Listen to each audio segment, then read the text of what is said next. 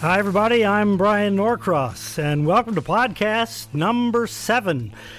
We're taping this on August first, twenty eighteen, and we're kicking off the heart of the hurricane season here. I'm, I'm here along with my partner, Luke Dorris, meteorologist here on W P L G. Podcast seven, Luke, and the beginning yeah. of August. Here we go. Uh, been up for twenty-four hours, so I apologize if I'm not ma- making the most sense today. But here we are, number seven, and uh, yeah, we're getting into the heart, uh, the peak. Not necessarily starting the peak, starting, starting the upward the peak, climb right. of the likelihood of having a hurricane. But but uh, here in South Florida, actually, it's not real common to have a hurricane in August. Hurricane Andrew notwithstanding, there's only really one other, Cleo, and we'll, we'll talk about that later. Really, in South Florida, September and October mm. are the months for hurricanes, but that's not necessarily true all around the hurricane coast. And today, we're going to be joined by Levi Cowan. Now, you may not recognize his name, you meteorologist uh, folks, but if you look at computer models during hurricane season, uh, or any time really, there's a good chance you know his website, Tropical Tidbits dot com. It's just one of the best designed, easiest to use model websites out there. Luke, don't you agree? Oh, I just love it. And he has things that you won't find. It, you know, there are several different sites to go to. He has fantastic regions where you can see, uh, you know, looking over the entire North Atlantic. He has some products that you won't find anywhere else that are specific to tropical meteorology. It's outstanding. I just I just love it. All right, we're going to talk to Levi here in just a second. Uh, but let me remind you once again, we're recording this on Wednesday, August first, twenty eighteen. If you're listening at some point in the future, you've got to tune in to local ten dot com, check the Max Tracker app or the Local ten weather app, or, of course, watch us on um, Local ten in South Florida. And a reminder that the podcast is sponsored by your neighbors at the Miccosukee tribe. Visit them at Miccosukee dot com. So uh, today starts the real heart of the hurricane season, and uh, just about every really big storm that's hit the U S has happened in August, September, and October, and that's why we pay a lot more attention. Although, like I said, September and October for South Florida, eh, let, let's since we obviously had Andrew and, and Cleo, we'll say, all right, the very end of August, September, mm. and October are the uh, the peaks for South Florida. But the ramp up of likelihood likelihoodness uh, begins today. Although, if you look out in the tropical Atlantic, dead. Nada. Nothing there. Zilch, man. It's uh, it's really stunning, and I'm going to be interested to, to get Levi's take here in just a moment, how spectacularly dead the Atlantic is, and even the Caribbean. Even though the Caribbean, the water is warming, the the uh, atmosphere conditions, the wind shear is really unfavorable. Mm-hmm. So it's uh, really pretty um, pretty amazing. So anyway, we'll talk about uh, a lot more about that in uh, just a moment.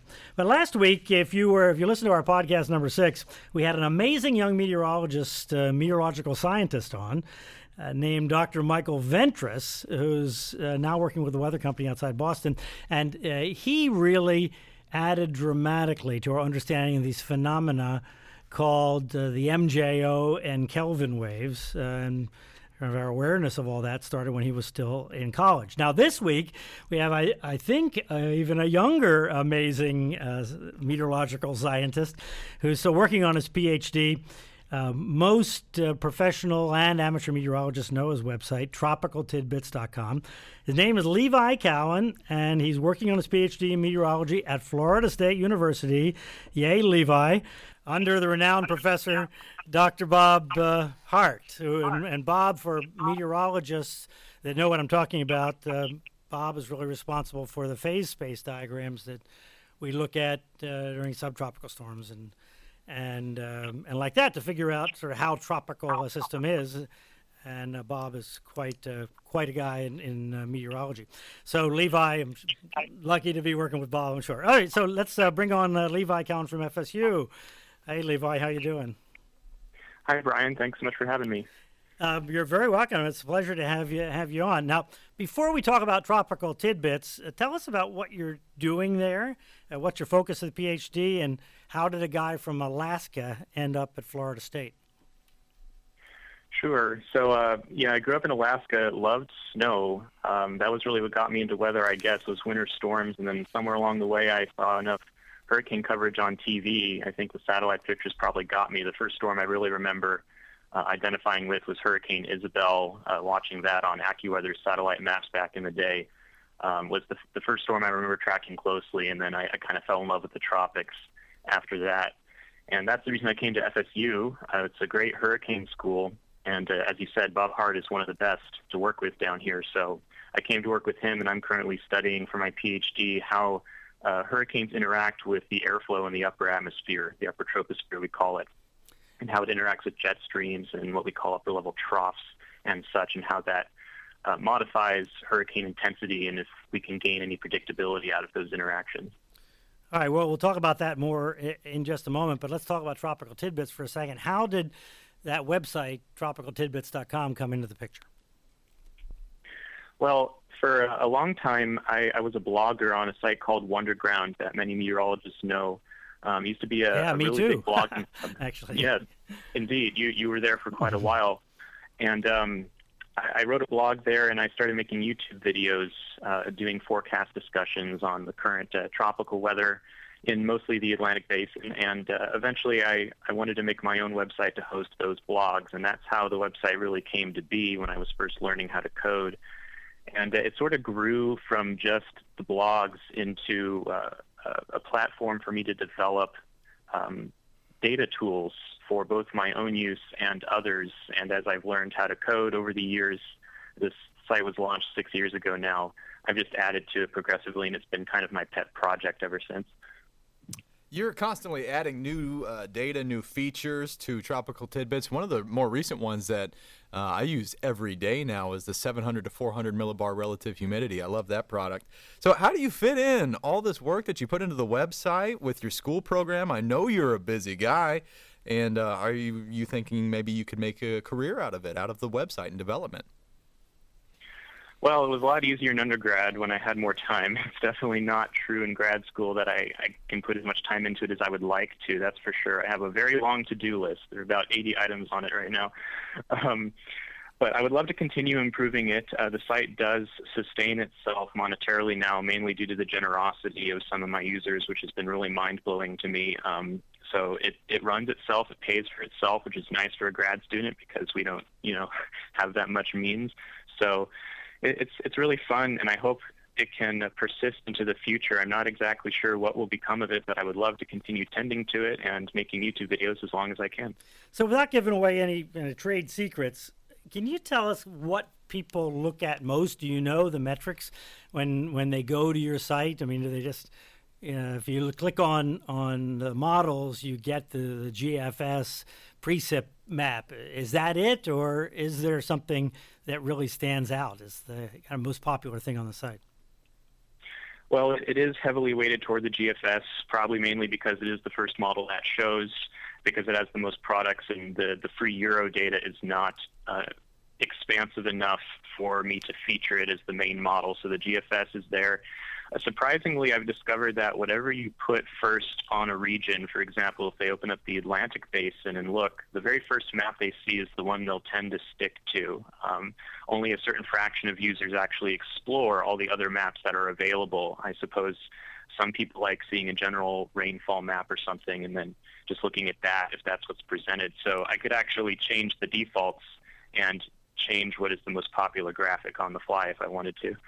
Just a few moments ago, you said that you have a to-do list of over eighty items. So um, maybe what are some of those and what's coming next for Tropical Tidbits? Sure. Well, a lot of those are some mundane bug fixes, but some features I do want to come out with at some point are some additional regions that people have requested, actually outside the tropics. I've had a lot of requests for Arctic regions and um, better regions for Africa and the South Pacific. Um, so... I would like to get some more regions out, some more products for those. There are some tropical products I would like to get out for meteorologists, specifically uh, products uh, to aid in diagnosing subtropical cyclone formation, um, which is less common, but uh, there's some great research out there in recent years that has guided me towards some maps that I could make that could be useful. And uh, I'd like to add some features for my supporters so that they can disable ads if they're supporting the site and, and things of that nature. Good so, idea. So, Levi, you said that in your research you're you're looking at how uh, upper atmosphere winds uh, interact with tropical cyclones. Is this is kind of a, a good trough, good trough, bad trough kind of uh, kind of idea, trying to figure out when a dip in the jet stream comes along and it actually enhances the uh, tropical system because it enhances the outflow, but it doesn't create uh, so much shear and what the parameters are of that? I'm sure that's uh, uh, only a subset, but that comes up a lot. Mm-hmm. My research did start with sort of the good trough, bad trough idea. At the time when I started my PhD, the subject had not really been touched very much since uh, a, a University of Albany student named uh, Deborah Hanley in two thousand one. It had been a while, and before that, it was really work in the nineteen eighties that had dived into that topic. Um, but since then, uh, coincident with my PhD, some students at UAlbany have also tackled this problem, Michael Fisher, Casey Pirano, and we've all been kind of doing work in the same vein. And uh, they're they're looking at uh, how, how troughs influence T C intensity, and I've sort of branched off a little bit now into looking at the jet part a little more specifically because uh, very little research has been done on identifying jet streams near T Cs, and jets and troughs tend to go together because troughs are just a curved airflow near the T C, and a jet is usually a part of that airstream. And uh, that that's what I'm trying to focus on a little more directly now. Is it fair to say that you, you could just keep adding products to your website forever? I mean, uh, it, there was a story that uh, I think, Brian, you talked about that uh, earlier this week on T V about the twenty-six degree Celsius line uh, in the Atlantic. Uh, for those of you that are listening, that's a very important line because it's kind of the, the delineation between being conducive for hurricane or tropical storm development versus being too cold. So that's warm water, and you want it to be, if you weren't tropical cyclone development, even warmer than that probably. But anyway, that line is further south this year than it is on average, and forget about last year where uh, it was it was uh, further north. So what that basically does is it compresses or squeezes uh, just a very narrow area for Atlantic systems to develop, uh, and they just have less room to form. So it felt like that's maybe something that you could add to your site. What do you think about, you know, that? Or really the point is you could add and add and add to your website. Is that the plan? Yes, whenever I have the time, it really comes down to priority. There are many ideas that I've been given, and people have such great suggestions all the time, and it mainly comes down to To, to what I have time and inspiration to implement. You know, some days I don't want to code, and some days I do. And I try to get, uh, I try to implement as much of the feedback as I do receive. Uh, like I said, people have great ideas, and I would love to keep adding as much as I can. There's never, there's never an end to the things that could be done. I, I would love to do so much more. Hey, Levi, how does the atmosphere in the ocean and the Atlantic uh, strike you this year? You heard at the beginning of our podcast, I was talking about the the just remarkable difference between this year and last year, but what's your take on on how the uh, uh, system and the season are setting up? Yeah, it is, uh, as you said, pretty dead out there at the moment. This is probably the least favorable configuration we've seen since twenty fifteen when we had a very strong El Nino in the Pacific. And uh, this year the Atlantic's very cold. You mentioned that twenty-six degree line is a farther south, which is an indication that the water is colder than normal, and by a sizable margin, one to two degrees in what we call the main development region, where most hurricanes form um, August through October, and that's that tends to make the atmosphere more stable and less conducive to thunderstorm activity. And since hurricanes need thunderstorms to form, that's a, a pretty unfavorable signal for an active hurricane season. But of course, that mean that doesn't mean no storms will form um, or that they won't hit land. But we're likely to see a, a less active than usual year from what we see right now. One of my favorite, I wouldn't say one of my favorite part of your website is your video discussions. You are a wizard at breaking technical, complex systems, tropical cyclones, down into very digestible um, you know, ideas of what they're going to do next. You break it down with a very organized pattern. So you just have this terrific analysis and discussion on anything that would threaten land as far as a tropical cyclone goes. And uh, I would say few scientists explain technical information as clearly as you do. So uh, where do you get your communication skills from? How'd you develop that? Well, I Well, thank you, first of all. Uh, I definitely could do better at it, but it seems to have been uh, successful enough on the YouTube channel. But um, I think probably the fact that I grew up doing a lot of reading helped a lot uh, with verbal skills and whatnot. Children who read a lot more tend to be better, better at communication in general. And uh, it's it's just something that I started doing because I was inspired by other people who did videos about a decade ago at AccuWeather, because they, for a long time, had one of the largest platforms for discussion videos for meteorologists that were a little more in-depth than just what you see on the television. And I developed an appetite for that, and I wanted to do it myself. And I've discovered over time that there's a sizable chunk of people in the general public who really enjoy a little bit more explanation of what's going on, so that they feel like they kind of understand the conditions and context behind the forecast that's being fed to them. And I think it actually helps develop a lot of trust between a forecaster, a T V meteorologist, and their audience when they are explaining things uh, the way the Weather Channel does or the way I try to do. Uh, I think it really develops a nice relationship between the media and the public. Are you thinking back to the, the videos that Joe Bastardi used to do, actually, and, and there were a number of other people at, at AccuWeather that used to do those videos too? Yeah, exactly. Uh, Joe and his colleagues there, I was an AccuWeather professional subscriber for several years, and those videos were something I really latched onto as a kid. So uh, the heart of your site, uh, Levi, are obviously the models.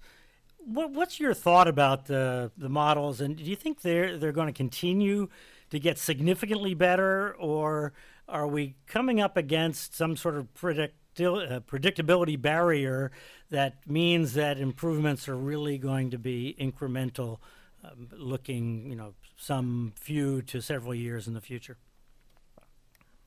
Well, that's a really interesting question. Uh, models continue to develop higher and higher resolution over time. It's really amazing how much has, has changed in just ten years. Back when Hurricane Katrina was around in two thousand five, uh, our current American model, the G F S, was a, a much coarser model, which means it couldn't even really resolve hurricanes and, and, and generate hurricanes in the computer simulation that even looked like hurricanes. But now it can. So can the European model that people hear so much about. And uh, the question is, well, are they going to continue being able to improve? Resolution only gives you so much skill.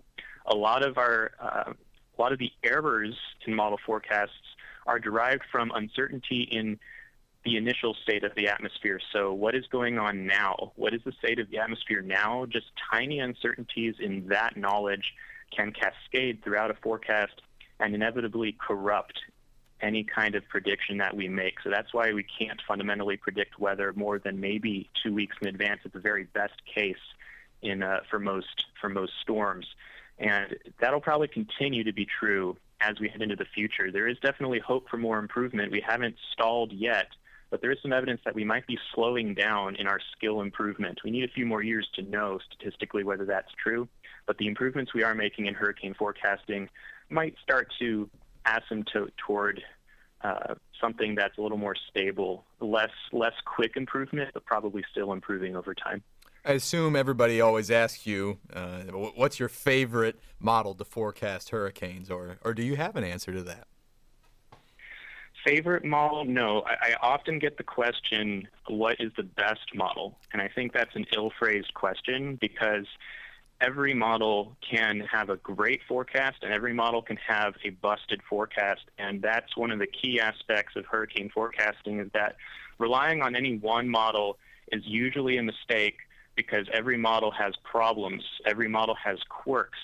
And using what we call an ensemble, a group of models, is almost always better, because then you get to balance the biases that you know each individual model has, and then look at a number of possible outcomes, and then using uh, meteorological knowledge, decide what is most likely.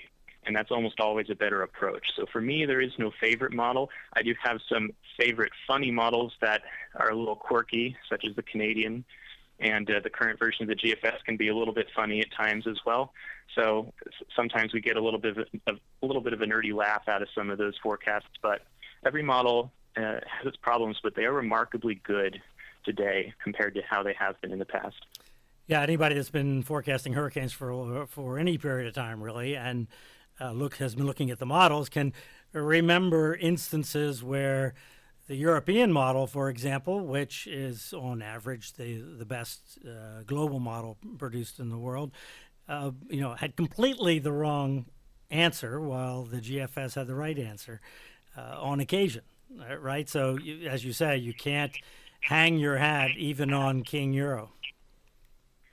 That's correct. And, you know, there there have been some cases now where certain situations the, the European has proved to, to have issues, and it's actually one of the worst global models for predicting hurricane strength. Uh, it's normally called the King because of its track prowess, right, but it's actually not very good at predicting intensity. Right, exactly. Levi, before you, we let you go, uh, because we asked all meteorologists this, was there a weather event, a particular weather event? You said Hurricane Isabel. What was, that was two thousand one or two thousand two? That got you in uh, two thousand three. It got you into um, uh, tropical meteorology. But was there a, a weather event uh, that you experienced or saw that, you know, kind of got you into meteorology in general? I get this question too, but it's, I honestly have never had a great answer because I remember enjoying weather in preschool. Uh, for a long time, I didn't know I wanted to be a meteorologist. I probably didn't know until I was eight when I got my first rain gauge. Uh, but really, it was just generally loving snowstorms, I believe. No particular one, just loving winter weather growing up in Alaska. And then seeing hurricane stuff on T V just turned me on to the tropics at some point. I'm not Not sure there's a single point that I can identify. Just the general exposure to it really made me fall in love with it. Well, it's a good thing you liked snow since you were living in Alaska. All right, Levi, thanks so much for being here. I'm, uh, we uh, we love your site, and we hope everybody goes to tropical tidbits dot com. And if you're interested in weather models and when storms are threatening, uh, Levi's analyses are, are fantastic. And just as uh, proud as I can be that you're at Florida State and you're a Seminole. Thanks, Levi. Thank you guys very much. I All appreciate right. it. All right. Take care. All right. Levi Cowan, uh, who is uh, just a super, increasing superstar in the meteorological Man, community. Bright guy. Just yeah. listen to him speak. Yeah, yeah. It, it is. It's a, it's a wonderful thing that the issue of scientists not being able to be clear uh, is is a significant issue, actually, mm-hmm. in, in meteorology and in other technical fields. Uh, but uh, Levi, however it happened, really is one of the clearest speakers that uh, you're going to come across. I've heard before, and it, it seems to make sense, those that understand a subject best can explain it most clearly and mo- in the simplest terms. And uh, he does a fantastic job of that. Yeah, he really does. All right, reminder, the podcast is sponsored by your neighbors at the Miccosukee Tribe. Check them out at Miccosukee dot com. See all the things that they are up to here in South Florida. All right, so uh, we're uh, heading into the heart of the hurricane season now, and uh, we thought that we've been talking about a South Florida hurricane uh, each week here, a different one, and since we're going into August, we really have slim pickings. We're going to save talking about Hurricane Andrew until we get a little bit closer to the Andrew anniversary. So the other one, uh, and it, it came up at the end of August, actually, was Hurricane Cleo, and and uh, all right, Luke, you've been looking into to uh, Cleo, which I actually remember Cleo. I was up in Melbourne at the time, and Cleo came right up uh, U S one. You didn't go this, surfing next to this one, did no, you? No, I not in this one. It was the one the next year. but but, but uh, right up U S one, all the way from Miami uh, to Melbourne, and then it kind of petered out and went off uh, shore at that point, but it but it was significant, and it was, I mean, I loved it, of course. I thought it was the, the most fun thing to come along in a long time. Well, the big thing with it, it's the last time that an eye had passed right over downtown Miami, It correct? has passed it, yeah. It's the last time that we, in, in Miami, have had an eye of a hurricane come directly over. Well, here's the story. We had a Category four, strong, high-end Category four, uh, that had smashed Guadalupe. It killed fourteen. There was a bunch of hundreds of homes that were demolished, so it was a, a big, bad storm as it uh, rolled through the Caribbean, went to the northern Caribbean. And this is interesting. Along its way, it was being monitored by a Navy Super Constellation hurricane hunter. What were the, this hurricane hunter had been badly damaged, so badly damaged, in fact, that they had to scrap it after this mission. And uh, seven crewmen Uh, they were injured as they were sampling how strong this hurricane was. Do you know what the story was? Did it just get beat up? Or Well, the thing was that they flew lower back then. Oh. Uh, and so they didn't really understand the, how to fly safely. And, they, of course, they didn't have the instrumentation back then. So in order to see uh, and, and estimate the wind speed, uh, what they did is the meteorologists on board the plane would look out a window. Well, in the Super Connie, they would look out the front of the plane and look down at the at the sea surface. And there was a chart that uh, showed different sea surface sea surface states and an estimate of the Beaufort number that, that would go with that, which would estimate the wind speed. So that's how they estimated the wind speed at the surface. Uh, and they had kind of a crude way of measuring the wind speed at the flight level. So Uh, in, in order to do all that, they did things that, that they don't do now. But the Constellation was a big plane. If you can picture old airplanes, is a kind with the three tails that stuck up on the on the back of it. So mm-hmm. you know, back in the it was a passenger plane as well. So it was a very common kind of uh, airplane you'd see flying around. But I, that was during this ultra intensification phase uh, uh, moving through the Caribbean just south of Hispaniola. So just looking at the sea surface, I guess, you know, the wash, how maybe violent the waves are, that can't be very accurate, is it? No, it but it, but it gives you an idea, and and there had been a lot of research into it. I mean, how do you estimate what the wind speed is? It, it, even in my time, we didn't have the instruments on board the plane. The uh, the called the S F M R that actually measures the radiation coming off of the sea spray, and then that gets calibrated to estimate the wind. That's a very recent development. So, and that's highly accurate, isn't it? Uh, yeah, that's. I mean, there's an error bar around that as well, but relative to looking out the window and looking to see how the, the water looks, it's a whole different scale. That sounds like something, you know. But, but the way it evolved was they they would take the flight level winds and and reduce them to an estimate of the surface winds. Sure. And that became the sort of standard way to estimate what the winds were over the surface. So it seems like when we're talking about August storms, we're usually, and I, I shouldn't say usually, but sometimes talking about small storms. Andrew was a small storm. Uh, Cleo's a small storm. The one from last week was a very big storm, so it's not always the case. But this was a small but vicious term is uh, what you'll find if you read uh, uh, the Hurricane Almanac. And uh, it was over Haiti. And it made a surprise turn and went north, and that put it on its track toward Florida. And I'm sure that the mm, – it, it seems that the turn today still isn't very well understood uh, because it kind of goes against what the rest of the pattern was. Is that correct? Yeah. Well, a lot of research was actually done into trying to understand why the storm that was moving east to west through the Caribbean suddenly, seemingly, turned north and went over the Tiburon Peninsula in, in Haiti, which is that southwestern part of Haiti that sticks out that's quite mountainous, and then ended up going o- over Cuba.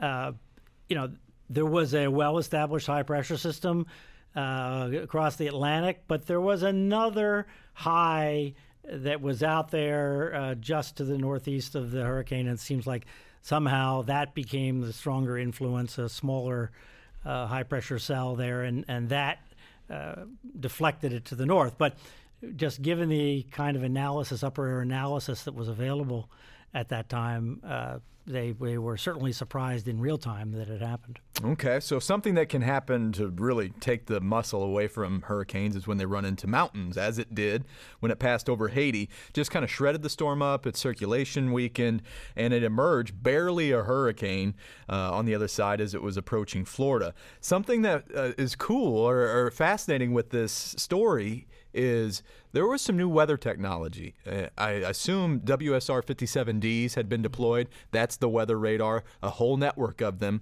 uh, to monitor. You know, you use them as we use radars, and you can track hurricanes with those when they get close enough. But also, they had the hurricane hunting technology, so a lot of surveillance on this storm uh, from fairly constant airplane monitoring. And then also, there were two new satellites. Is that correct? Yeah, there were two satellites that, that could see the storm, but in nineteen sixty-four, there was no real-time satellite coverage. You'd get a picture kind of after the fact, after it came down, and I came in on a fax machine kind of thing, so it's not like you had satellite surveillance of the storm, but you did, they did, when it came over, so it went over Haiti, the, the peninsula in Haiti, then it went over Cuba, and that's what, the combination of that is okay. what really tore it up. So now it's coming north, heading toward the east coast uh, of Florida, or very close to the east coast, and they have hurricane hunters out there, and once it got into range of, of Key West and Miami's uh, W S R um, Uh, fifty-sevens. There wasn't a digital. It wasn't uh, yes. digital uh, no at that D. time. It was no D. Right. So uh, they they they could see it, and and I think that that actually gave them more confidence that they knew what was going to happen because they had an unusual amount of data. Those those radars were called fifty-seven because they're nineteen fifty-seven vintage, but they you know only relatively recently been deployed, and really the only significant hurricane they'd had uh, was Donna in nineteen sixty, which was a very significant hurricane yeah. that they were able to use with the radar. So anyway, it was it was uh, relatively new science uh, to do this. So perhaps because they have this relatively new science, they felt overconfident in the forecast. And the National Hurricane Center director at the time forecast, this is the most precise forecast I think I've ever heard. The eye was to stay twenty-two miles offshore with winds forty-five to fifty miles per hour, give a five mile per hour range, uh, affecting the East Coast. So if you were on the East Coast, you would see forty-five to fifty-five or fifty mile per hour winds. So highly precise, and that's not the way it went down. No. So what happened was the storm is moving north from uh, Cuba, and it's kind of coming in the general direction of Miami, but it looks, if you just draw a straight line the way it was going, it's going to be offshore. Mm-hmm. And like I said, they're looking at it on the radar, and they feel confident they, they know what's happening. And the uh, aircraft that's out there finds that the strongest winds are on the east side of the storm. So not the Florida side of the storm, uh, the Bahamas side of the storm is where the strongest winds are, which is not an uncommon uh, configuration. Well, at ten o'clock in the evening on the twenty-sixth of uh, August, nineteen sixty-four, they, or the reconnaissance plane uh, is, has to leave. I guess their, their their session was up. They were going to run out of fuel, whatever it was. Anyway, they they left the storm. So in the last three hours, they only had radar coverage, but they had good radar coverage of the storm. Well, in that last three hours, Cleo came over the Gulf Stream mm. and came close to the coast and intensified dramatically. And the uh, strong winds wrapped all the way around the storm. And as storms often do when they're intensifying, it kind of jogged around. We, and you know, now we with the high-resolution satellites, we see the hurricanes never go in a straight line. They weave back and forth. And it turns out that when it got to right up to Key Biscayne, it just weaved to the left a little bit. And that weave was twenty miles worth of weave, something like that, and twenty, thirty miles. And that brought the storm right over Key Biscayne and right over downtown Miami. Okay, what kind of damage are we talking here? I see the numbers, one hundred twenty-five million dollars in damage in nineteen sixty-four dollars. So what did it look like in Miami? Well, there was a lot of damage around the eastern side of the city, uh, and not South Dade so much, and not uh, west of uh, the Turnpike, for example, okay. in, in Dade County. Uh, in, in Broward County, there wasn't much west of the Turnpike in, in Broward in nineteen sixty-four. But it, so you had a lot of damage to windows at the hotels in Miami Beach, uh, and you had uh, the W I O D transmitter tower, which was right next to the Channel seven studios there uh, in Biscayne Bay. That uh, fell over, and it was it was damage throughout the city, and the power was out uh, eighty percent or so of South Florida. So it was a significant uh, event, uh, and the estimate at the time was winds in the one hundred to one hundred ten mile an hour range. We're waiting on the reanalysis. So yeah. uh, our friends at the at NOAA, at, at the uh, Hurricane Research Division, and uh, where they, A O M L, where they're they're heading up this reanalysis uh, project, we're waiting on the sixties. So I would not be surprised to see the uh, storm elevated in, in intensity a little bit because it was a small storm. And when they do the pressure versus radius of maximum winds analysis, since the pressure was decently low, the radius was small, and I'm just doing this off the top of my head. My sense is it was more than one hundred five mile an hour storm. It's going to calculate out to that. But there were really very few measurements that were reliable. The, at the uh, National Weather Service, or the Weather Bureau building at the time, which was over near the airport, twenty-seventh Avenue and, and the Airport Expressway uh, in today's geography, they the wind instrument blew off the roof mm. or blew over. And anyway, it failed. So they didn't get good readings there. And at the airport, it was just a little bit too far west because it was a small storm. Mm-hmm. So uh, there weren't good measurements. So, you know, now with the reanalysis, they, they do it more in a uh, theoretical sense to figure out what the maximum winds were. A couple interesting footnotes. There was only one reported injury, significant injury. That was a broken arm from flying uh, flying door, actually. And for the first time in the history, I guess up to this point, the Fort Lauderdale Daily News couldn't print its newspaper. I don't know if that had happened since, but that was the first time that they couldn't print their news. Yeah, and the the uh, issue that you talked about of uh, Gordon Dunn was the was the meteorologist in charge at the time, and he was a terrific hurricane guy. I don't want to in any way have anybody think that, that he didn't know what he was doing, because he was instrumental in developing the, the, the program. He he was the one that uh, indicated during the evening that they had confidence that the storm was going to stay twenty, mm. twenty-two miles offshore. Well, they got a lot of criticism uh, for that, and uh, as a result of that, they actually, the the uh, Weather Bureau at the time, the National Weather Bureau, uh, indicated that this should not, we should not be that precise, and their language was, the bulletins issued during the evening attempted to indicate an expected position of the storm in more precise language than can be justified by our present ability to forecast. That was in nineteen sixty-four, and I think that that message rings true today. Mm-hmm. That I think we, we do get uh, more confident than we should about uh, hurricanes and, and where they're going to move exactly, and, and where they're going to be one day, two days, three days in advance. In this case, it was only a matter of a few hours in advance. Yeah, absolutely. Hard lesson to learn, and we keep learning it, it seems. Yeah, the good thing is that by the time all that happened, it was getting dark. People were as prepared as they were going to be. It was more they were surprised than they could have prepared more, as you said. This was not an especially deadly hurricane, didn't have a big storm surge, didn't have a huge storm surge that did a tremendous amount of damage, uh, unlike the storm coming along the following year, mm-hmm. Hurricane uh, Betsy, which was a different thing. All right, well, anyway, that was Hurricane Cleo. It, it was um, uh, an interesting event, and especially interesting because it was the last of seven hurricanes in the twentieth century to come directly over downtown Miami, and the last hurricane period that where the eye has come over uh, downtown Miami. So it used to happen all the time, and it hasn't happened now in fifty-four years. Mm. Crazy, crazy. Yes.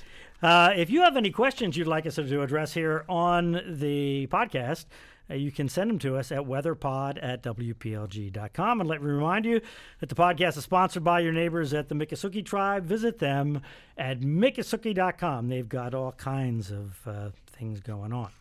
So uh, we're sending Luke off to go get married, and yep. uh, and he's not going to be with us uh, for a couple of weeks, but we'll be here with another podcast coming up next week, and we're going to have Doctor Phil Klotzbach on talking about the seasonal forecast. He'll have his update for the rest of the hurricane season, and we'll uh, dive into that. So we hope you'll join us here on the podcast. I'm Brian Norcross. We're here at the Local ten W P L G podcast studio in Miami, and you have a good week.